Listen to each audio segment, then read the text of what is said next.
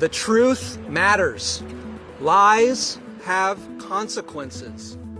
$787,500,000. That's what airing false claims of vote rigging in the 2020 election is now costing Fox News. But it's also bought the network out of a potentially bruising courtroom fight. We're in the Delaware courthouse for the latest on this 11th hour twist. As the Shanghai Auto Show gets underway, we look at what Tesla's tailgating Chinese rivals mean for the once elite automaker.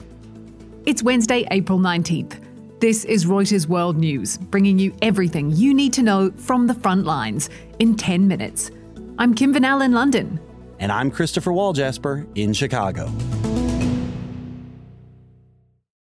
We begin in Delaware and an abrupt ending to the defamation case between Fox News and Dominion Voting Systems. Our very own Leela de Kretser was in the courtroom and is here to explain what the settlement means. Hey, Leela, tell us what happened. We had expected opening statements to start after lunch. There wasn't an empty seat. And then we got in the room, and suddenly the judge took both parties back into his chambers. And then the judge came out and said the parties had agreed and dismissed the jury. So later, we learned that the settlement was actually for $787.5 million. Just to put this in context, defamation cases don't usually go anywhere near that number. So, is this a clear cut win for Dominion, for Fox, for either party? It's hard to say, you know, on Fox's side, they don't have to put Rupert Murdoch on the stand or their talent. They also have not yet had to issue a formal apology in any form. We did hear from host Neil Cavuto on Fox. He read out a statement the settlement then avoids a trial on allegations Fox hoax and guests amplified claims around the voting technology behind the 2020 election. It is a done deal. It is a settlement, and it, for at least Fox, appears to be over. There's a couple of big winners here, and one of them is Staple Street Capital. Staple Street bought its 76 percent stake of Dominion for $38 million in 2018. And obviously, this figure is more than 20 times that. On the other side, Fox has plenty of cash on hand. They've got about $4 billion on hand after their first quarter earnings. The issue, though, is they have other cases. Whether this sets the standard is going to be interesting, and we have to see how that plays out. So, does this settlement change anything about the way media companies might cover the 2024 election? Well, it's not clear. Just remember, Fox hasn't apologized for what they did, and they've always defended how they covered the election and what their commentators said as being protected under the First Amendment. But what this means in terms of how Fox presents its politics uh, remains to be seen. Thanks so much, Leela. Thanks, Chris. Now, for the other stories making headlines around the world. Hopes of a 24 hour ceasefire between warring factions in Sudan have been shattered. Instead, fighting continued, with the sound of heavy gunfire and warplanes in the skies above Khartoum.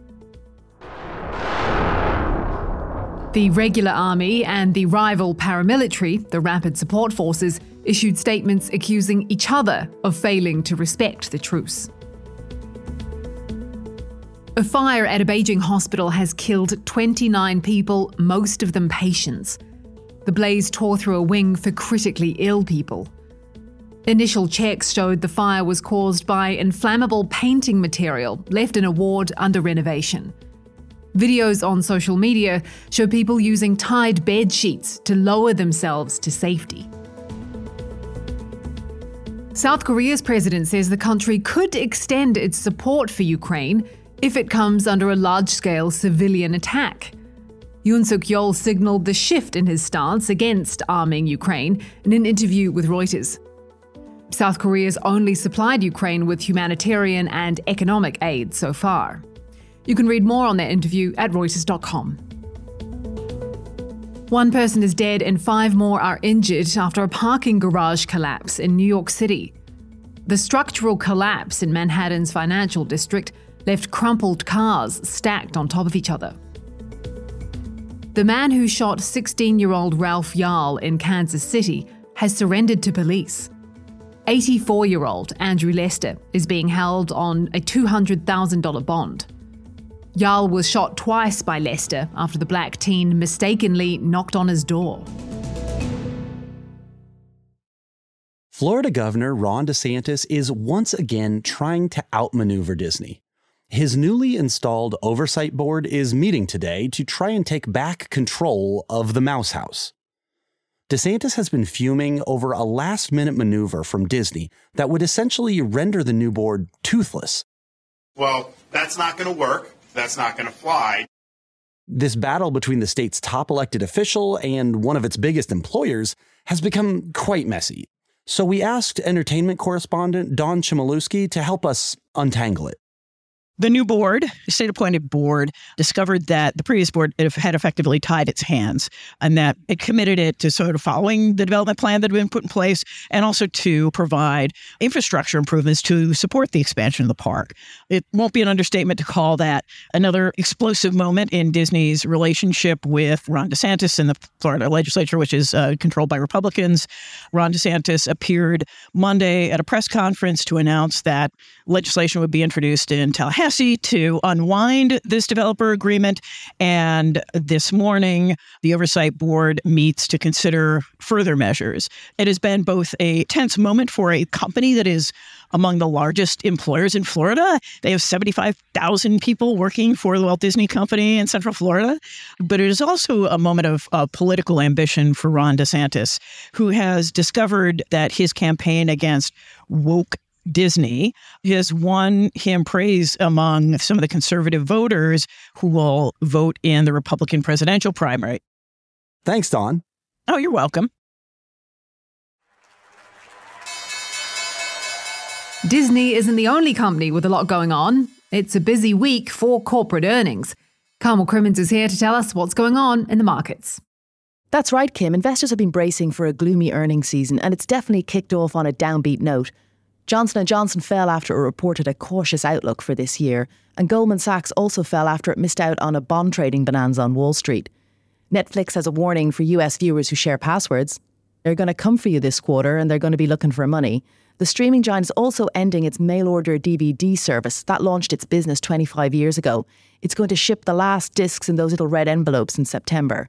We've got more results today with Tesla, IBM, and Morgan Stanley reporting. Hear that?